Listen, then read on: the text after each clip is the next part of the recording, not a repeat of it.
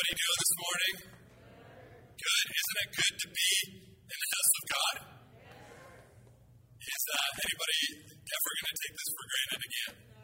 Absolutely not. Eh? It is so good, even just um, being able to enter into what was the stage three on Friday. This spent like two days ago. Enjoying all the freedoms you've been given back? We don't get too much into all that, but um, it's good to see you. My name is Brandon, as Pastor Brent just introduced me. And uh, I've been here a few times speaking, whether it's uh, here on a Sunday morning or at a youth uh, convention uh, conference. Um, my wife has done, I don't know if you guys uh, watched the, the mental health uh, night that you guys did. My wife was the one that was on the screen there. And we really love Pastor Brent and Nicole. And while they're not here today and they're getting so much needed rest, I just wanted to honor them before you guys and say we love your pastors. We're so thankful for them. Um, it's not just me. Across Ontario, Pastor Brent and Nicole have actually been really, really good to pastors all across this province. Um, they consistently bless us. They consistently invite us in. They consistently encourage us. And a couple like that is very rare. And uh, it's very rare when you're a pastor to have as much encouragement as we experience from them. So I just encourage you, it's kind of selfish, but they've been so good to me. Can you make sure that you send them a message some way or another this week, just thanking them for who they are, for leading you guys through a crazy season with this whole pandemic and everything else? Um, it's funny, I think there's a little bit of a bystander effect that takes place within churches. And the bystander effect is just that uh, we always assume that somebody else is encouraging the pastor. Well, they get lots of encouragement. They're always, you know, somebody's messaging them. I don't, you know, I don't want to bother them and that sort of thing. It's actually kind of funny how infrequent pastors get encouraged. They just kind of go about thinking, I hope nobody's complaining, so I hope we're doing a good job. Um, and so I just encourage you today, make sure that you reach out to Pastor Brent and Nicole um, and uh, just let them know that they're doing a good job. All right? That's great. Okay, well, um, I've got a, a, message here that um, I, I, would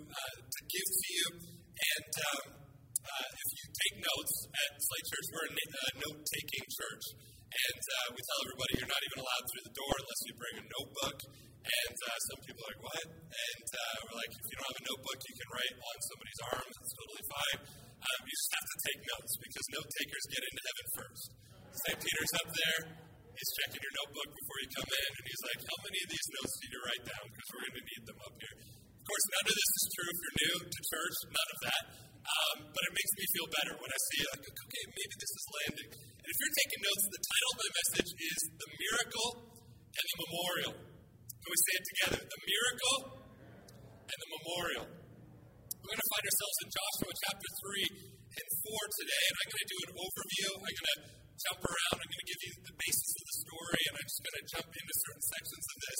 But I want to encourage you today because uh, I've been through the same season that you have over the last year and a half, and the truth is that as churches and as individuals, we're about to cross over into a new level of freedom, a new sense of joy, and that sort of thing as we start to get some of these freedoms back that we once had in light of what we've just been through. You see, it's not just that, but a lot of us have been picking up different things during this last year and a half. We've been um, uh, uh, dealing with different things, maybe uh, rediscovering things that we thought we had dealt with in our past that came back up in moments of stress and that sort of thing. And I believe that the story that we're going to read today, while we aren't Joshua and we are not the nation of Israel, the challenges that face Joshua and the nation of Israel are also challenges that come into our, or, or similar things that can come into our lives. And the way that we handle these things are, are very consistent with how God would, uh, that God had Joshua and Israel handle what they were up against. So we find ourselves in this story. The nation of Israel has been wandering the, the desert for 40 years. They had an opportunity to go into what was the promised land. This is the land that God had promised the Israelites' uh, fathers uh, and forefathers, Abraham, Jacob, Isaac, those guys. He had promised them this land. For 40 years, they've been wandering the desert because when they first went to spy out the land and go, hey, is it safe to go in? 12 spies went in, and only, ten, and, and only two came out saying, yeah, we can take this. Ten stirred up the whole nation and said, no, it's too scary. The people are too big. We don't know if we want to go around. And so a few day journey turned into a 40 year wandering. And here we have Joshua and the nation of Israel. They are on the precipice of moving into the promised land, and now they have to cross what is called the Jordan River. The Jordan River at the time, it was in flood season. It was a fast moving river. It wasn't a river that you wanted to cross. In fact, you couldn't cross it. It was a very difficult thing to cross where they found themselves just across from a city called Jericho. And where they found themselves, it seemed kind of hopeless. After 40 years of wandering, God's about to bring them into the promised land, and there's this last barrier in the way of where they need to go. See, in our lives, we are going to come uh, across different things that seem insurmountable. They seem like it's a barrier too difficult to cross. Um, again, we're not Joshua, we're not Israel. We don't have a literal Jordan River in front of us. But I don't know about you, but there's been many times in my life where I come up against something and I go, I, God, I don't know how we're going to make it through this thing. You know, right now at Slate Church, uh, we don't have the benefit of having a building. We have three locations that are all mobile. And I don't know if you've noticed, but, but companies and businesses and organizations are really apprehensive to renting to large groups of people right now. And so everywhere we go with these three locations, they're like, hey, we're not really comfortable renting to you right now. And I'm up against one of these, uh, these um, uh, Jordan River experiences in my life right now that I look in front of it and I go, God, how can we ever cross this barrier that's in front of us? You know, maybe it's with your family, maybe it's with a, with a, a, a teenage uh, son or daughter, maybe it's with a, with a, a parent, maybe it's something at work. I don't know what it is in your life, but what is it in your life that you go, God, if you're not able to move in this situation, I can't cross into what you're promising me. I can't cross into the thing that you have for me. You see, I want to bring you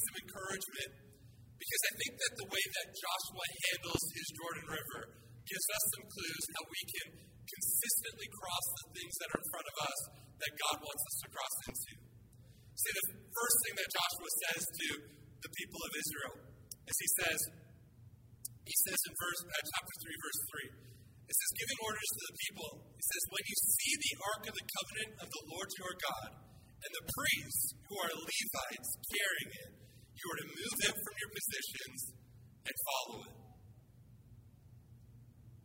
Says, hey, when you come up across the Jordan River, when you come up to it, I want you to send the Ark of the Covenant before you. So I, I think that this is actually still really good advice to us today. If we come up to something in our lives, as we face the things that are going on in our lives, even as just as churches, we start to come back to our buildings and we start to go, what is church going to look like post pandemic? We start asking ourselves questions. I think the, the same thing stands for us today. We need to send the Ark of the Covenant before us. You know what the Ark of the Covenant was? During this time, the nation of Israel would carry around the Ark of the Covenant, which housed the presence of God. So I don't know about you, but when I come up against a barrier in my life, the thing that I need to do is I need to send the presence of God before me into this situation that I think is impossible to cross. You know, I, I think there's so many times when I come up against something and my mind goes into hyperdrive, right? Anybody else like this? Like, I can figure this out. Okay, there's something up against me. I, I, I'm going to call my five friends who are all going to tell me the same thing before I take a step forward. I'm going to call my five friends. I'm going to do what I do. I know where my strengths lie. I'm going to figure this out. I'm going to put it forward. You know, if I was these guys, I would go, hey, I'm just going to find a way to build a bridge over this thing so we can stop. And we start to put in our own hustle. I mean, this is the culture that we live in. We live in a hustle culture. Just just fake it till you make it. Work hard enough, and the world will give you back what you deserve. And yet, what we find in this story is that often the people of God, and as people of God, we're not called to just find a way to make it through something or to smash through the barriers in front of us and break through doors and all the rest, but we're actually called to send the presence of God before us and trust that God is making a way where we could make no way. Want to just encourage you this morning. So Joshua continues and he says, Hey, when you see the presence of God go before you, when you see the Ark of the Covenant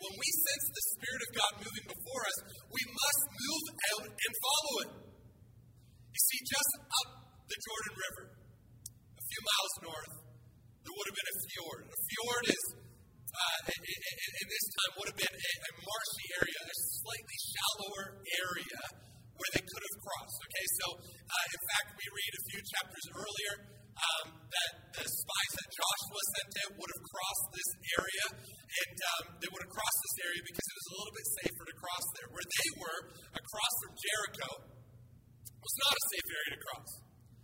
But we have to keep in mind, because we immediately, once we have that kind of information, we go, why didn't they just cross the fjord? Like, why, why, do, why do we have to over spiritualize things as people of faith all the time, right? You know what? Let's not go up to the fjord. It's pretty easy to cross.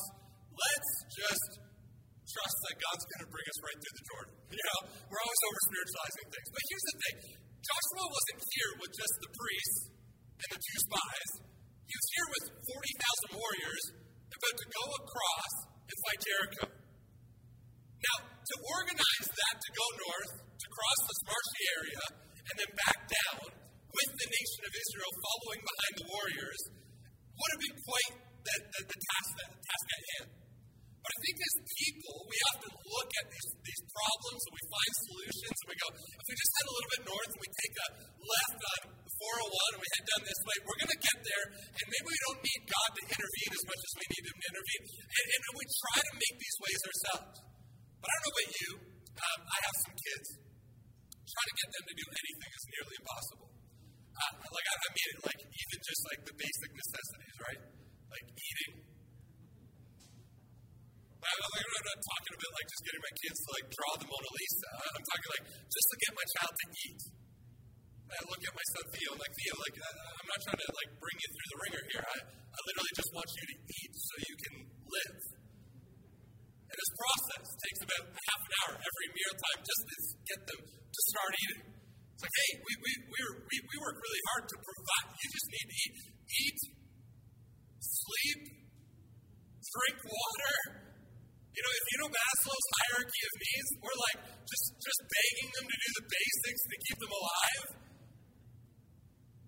Can you just imagine the, coordination that would take to take 40,000 warriors and an entire nation across a marshy mess because we think we know better? See, God knows better. Like so often in our lives, we go, no, no, no, God, I know the way to get around this problem. I know the detour I can take to get there. Yeah, there probably is a detour to get to the place that you believe that God is taking you. But I am telling you, your way is always slower and more messy than following the direction of God and the way that the Holy Spirit is leading you. Because you might be able to find a way around your problem, but the way through the problem without taking on all the mess and the gunk of the world is by living by the Word of God and His Spirit speaking to you and walking into all that He has for you. Joshua says, when you see the presence of God, follow it. As he's given them further directions, he says, Now then, choose 12 men from among the tribes of Israel, one from each tribe. And as soon as the priests who carry the ark of the Lord of all the earth set foot in the Jordan, its waters flowing downstream will be cut off and stand up in a heap. And I find it interesting that before they even cross over in the Jordan, they start choosing 12 people. The nation of Israel, if you're not familiar with the nation of Israel at this time, it was broken into 12 tribes. And these 12 tribes represented the 12 groups of people that made up the nation of Israel. This goes all the way back to the family of Jacob. And what Joshua commands them to do, and or sorry, what what what um, Joshua starts to command the Israelites to do, is to choose 12 people that represent each of the tribes before they even go and cross over. Now, I love this point because I think so often as churches, we kind of hide behind our church. If I can say that, all right? I know we're all like, wait, what do you mean by that? I'm not sure I'm so comfortable with this idea. But as Christians, we sometimes lay our faith on our church. Like you do the work. I go work, I get money, I give money to the church, church does the church stuff. And we hide behind the church. And sometimes, if it's not like that, maybe as parents we go, I have kids, I come to the church, I serve in church, church raised my kids. This is, a, this is an ongoing thing that happens within churches. I'm not saying this happens in City Church, but I'm saying it happens in our church. So, I mean, our church is not like your church. Your church is way better than our church certainly, but what I'm saying is that if it happens in our church, it could just happen in your church as well. See, we often put the work of the church back on the church. The church be the church, organization be the church. And what I love about this instance is that Joshua is asking them to choose 12, and we're going to learn there's even deeper meaning in the, in the choosing of the 12 in just a second. But what I love about this is he's saying, listen, what we could do here is as a nation, these waters could part, and we could all walk to, uh, walk across together, and it could be a, like a, a really great thing. We could have, you know, one tribe cross over first, and then we could have, you know, a few from this tribe, or, or maybe it's just a free for all. We just it just opens up and you guys just run and take care of it. But no, no, no. He says, no, I want to, I want to choose, I want you to choose one leader from each tribe. What he's doing here is he's saying, listen, when we cross over this river, this needs to be personal for each of the tribes. This needs to be an experience that is felt not just as a nation, this is an experience that needs to be felt within each of the tribes. See, the presence of God, when it moves forward in people's lives, God doesn't want it to just be a communal experience. That's great. But He wants it to be a personal experience. See, Joshua is saying, hey, this process we're about to go through doesn't need to just be a corporate thing, it needs to be a personal thing. Because these tribes are going to walk through, and each of these tribes, as they start to live in different areas in the promised land, are going to need to know what God did to bring them across here. And I don't just need this to be an organizational thing. I don't need this to just be a corporate thing. I don't need this to just be a national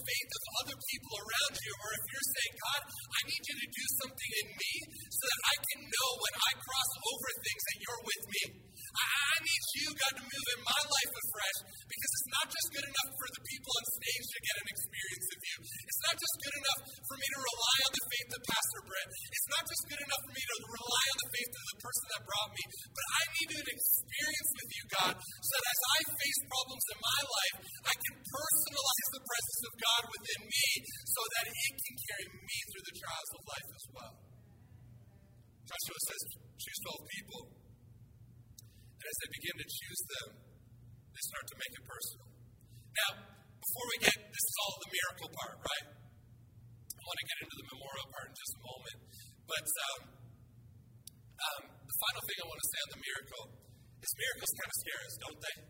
Like miracles are uh, miracles are big language. Anybody like like scared of, of the word miracle? You're like, ah, I don't know if it's. It's all these debates. The miracles still happen today. We're like, yeah, I don't know.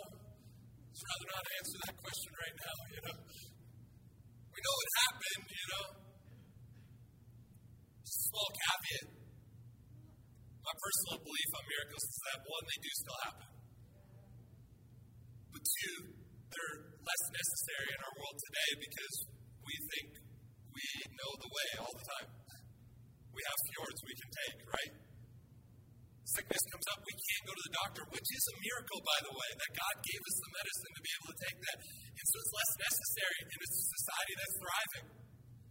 You go to other parts of the world where they don't have a doctor nearby, guess who they're going to? They're praying to God because they have no other option. And guess what's happening when they pray to God? Miracles are happening. So I think that miracles can absolutely happen today. And I think we need to still pray for them. When the doctor says that there's no hope, we still need to pray for them. When the doctor says you've got two weeks to live, let's pray. Because I believe that our God is a God of miracles.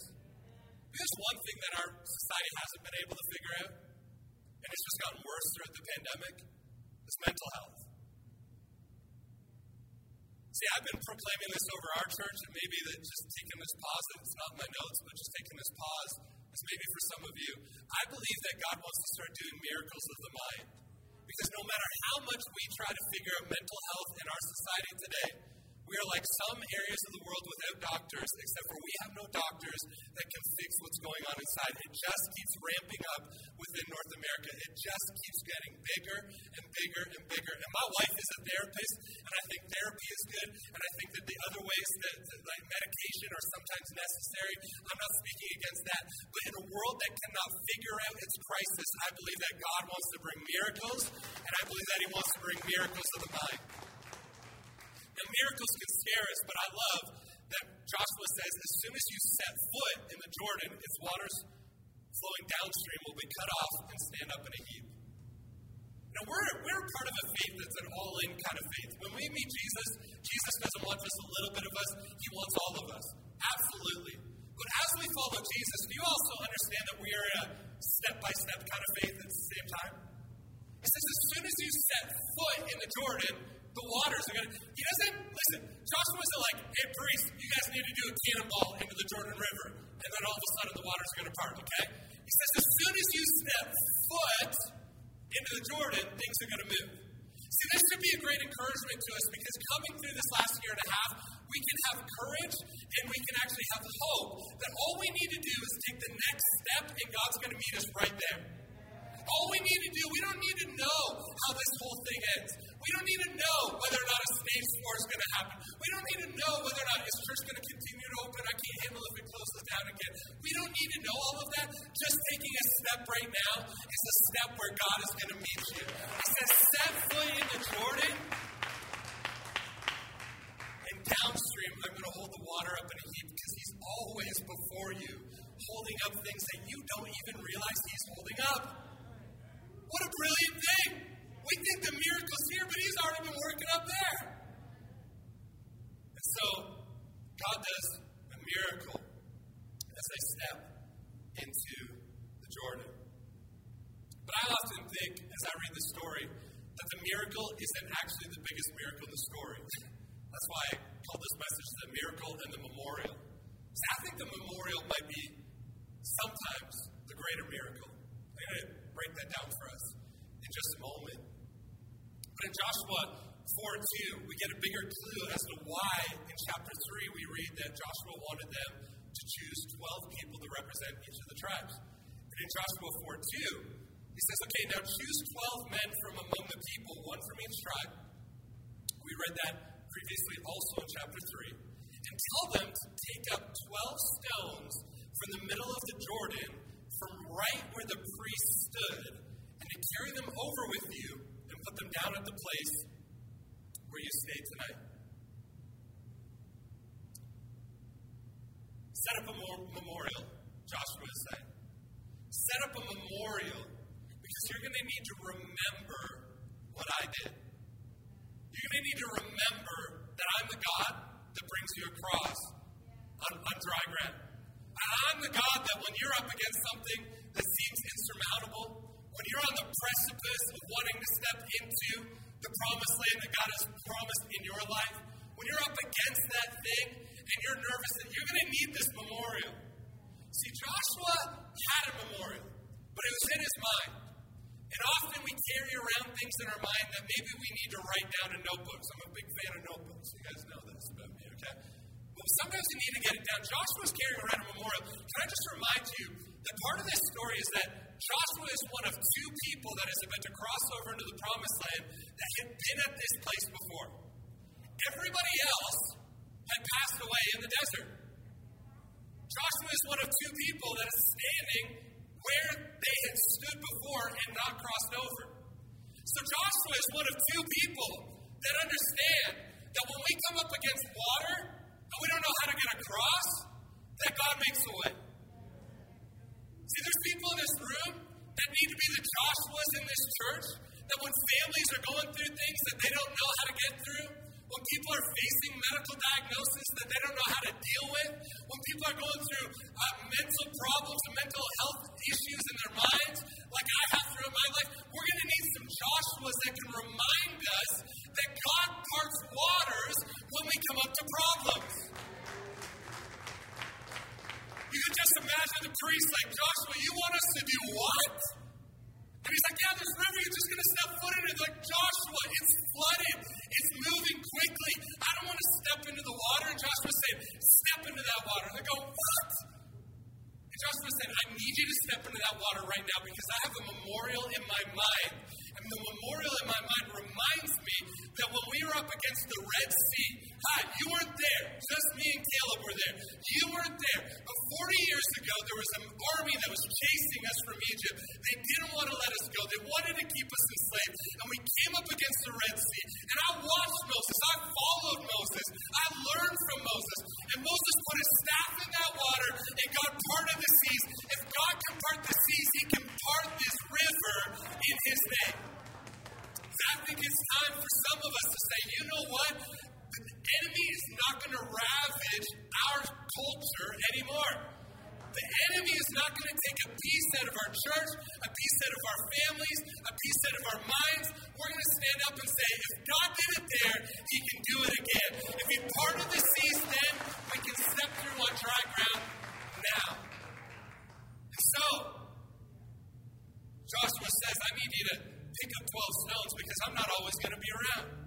This nation is growing, this church is growing. Just throughout the pandemic, you guys are reaching people online that you would have never reached before. But but but this this thing's growing. Justice said, I'm not always going to be around. This this is locked up in my head, but I need I need us to make a physical representation of what God's done here, so you guys remember forever. Take up 12 stones from exactly where the priest stand, from exactly where God was. I'm not trying to remember what we did. Notice he didn't just say, hey, just find a stone while you're walking across.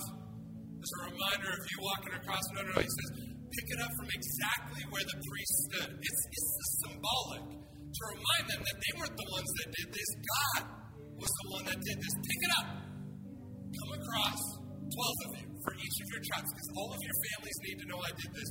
And put it down as a reminder so that when your kids ask, what do these 12 stones mean? You can say that the Lord our God allowed us to cross on dry ground. See, a memorial, a memorial is a miracle multiplier. It, when you get a hold of what, when God moves in your life, that is not just for you, it begins to multiply the miracle in the lives of the people around you. I remember yelling at, at God about five years ago. I went into pastoring. Banks wouldn't give us money. We had a baby on the way, couldn't buy a house. I remember yelling at God, God, why would you lead me into ministry if you wouldn't allow me to buy a house? Why would you do this? Because this is how you treat your servants. I had one of those David moments. where You read some of David's Psalms, and you're like, are you allowed to talk to God like that? Like, God, what are you doing? Later, there we are in a house. I don't have time to tell the story. Here we are in a house. Two years later, we bought another house. We were able to keep that house, rented it to people in our church for lower than what everything else was being rented for. God now brought us to a different house that we now live in. It's like a, it's a little, little miracle for us, but we tell our kids about this story all the time because I want them to know that God moves in miracles. My parents almost lost me when I was born. My dad said, God, if you'll just keep this little boy alive, I'll give him back to you, and he'll serve you for the rest of his life. I'll encourage him to go in the direction of just serving you with all of his life. If you'll just keep him alive, and here I am, and I'm leading in a church, and I'm getting this opportunity. Thank God that my dad did, or my, my, my dad prayed that prayer, and God answered his prayer. You know, I, have been, I, I grew up with OCD. OCD is something that ravages you inside. Anxiety is not just something that I feel in moments, it's something I live with every single moment. And I would think I would be so scared that my parents were going to die if I didn't do this and this and this and this. And I was just going around, and my parents had no clue what was going on. But at 14, after my dad prayed with me, laying his hand on my head for two years straight, saying, Jesus, Jesus, Jesus, show him that he's not alone. Jesus, after two years of praying that, it was gone in a night. Now listen. Because my parents have stories that have enabled me to get through that season where we didn't have the house. I'm still going to trust in you, God, because if you did it for my parents, you could do it for me. you know, I, I was able to get through some of those mental health things when I was a child because I'm like, God, but, but you know, my, my dad grew up in a, in a very unique situation. 13 brothers and sisters. 13 brothers and sisters. They were poor, dirt poor. They had one five seater car. I don't know how that all works. In addition, my grandma and grandpa slept in separate beds. Difficult to explain how they had 13 kids. But I remember going through these things in my mind, and I remember going, but, but God, if you did it for my dad and you sorted all of his stuff and you brought him, you could do it for me. But here's the thing, guys. Some of us are still relying on parents and forefathers' stories when God's wanting to give you your own stories for your own kids. Listen, if it just ended with my dad's stories of how he got this job because he did this thing and God spoke to him, and man, that brought me where I didn't think I was going to be able to pay for school. And I was like, no, God, you did it for my dad. But if I just went throughout my life saying, Kenzie, Theo, and Claire, God did this really cool thing for grandma and grandpa a little while ago, you should really believe in Jesus. Eventually, that's going to stop having the impact it needs to have. They can't live on the fumes of my father's faith. And so I asked God to move in my life. Because those stones represent God, I need you to do something in my life so that I can start telling Kenzie, Theo, and Claire, no, no, no, no. God did that in my life, and so you can trust Him as you move forward. Guys, we need some more stone stories in this church where we start proclaiming the goodness of God as we're going through difficult times so that the people around us and the kids around us and the generations that are coming up can know the goodness of God. And that when we come up against, against things, our God always shows up. And when we come up against barriers that we don't think we can pass, our God blasts through them. And when we come up against things that we think that there is no way to go forward, our God stands in the middle and says, No, no, no, no. I did it for them. I can do it for you. Memorials are miracle multipliers. You don't just get the miracle once, now you get the joy of sharing it over and over and over and over again. You don't know how many times my church is going to hear about my OCD. Every time I think about it. Because I ravaged my life for 14 years. And I'm free of it. And I want somebody else to get free of it. I want somebody else to know you don't have to live with anxiety. I want somebody else to know that when you come up against fear, you can cross over it. We need to start reminding our fear that God is bigger. We need to start reminding our depression that, yeah, God says that morning may last for the night, but joy comes in the morning. Need to start reminding our problems in front of us that God is bigger than any problem that we could ever go through. Can we just bow our heads and close our eyes? I just want to pray for two groups of people. The first group, maybe you've never known Jesus, or maybe you've never made a decision to follow him. Romans makes it very clear if you make a decision in your heart and confess with your mouth that Jesus is Lord, you will spend eternity with him. And that's a great thing, but it also means that you can actually spend today with him. You might be going through a problem, but his presence will go with you. So today I want to just give an opportunity if anybody wants to make a decision to follow Jesus. There are more steps that you want to take, but Jesus says, hey, you don't need to come to me and make yourself good before you come to me. He says, no, no, no, that's why I died on the cross, because I paid a price for your sin that you could not pay for yourself. So today, if you want to make that decision to follow Jesus, I just want to ask you, can you just lift a hand? If you're in the room right now, can you lift a hand? If you're watching online, there's probably something that indicates you want to make a decision to follow Jesus. I see that hand here in the room. Thank you so much. Anybody else? In just a moment, some next steps will be given you, but I want to pray for you really quick, online and in the room if you made that decision. Jesus, I want to thank you that you make your presence personal to us in your death on the cross.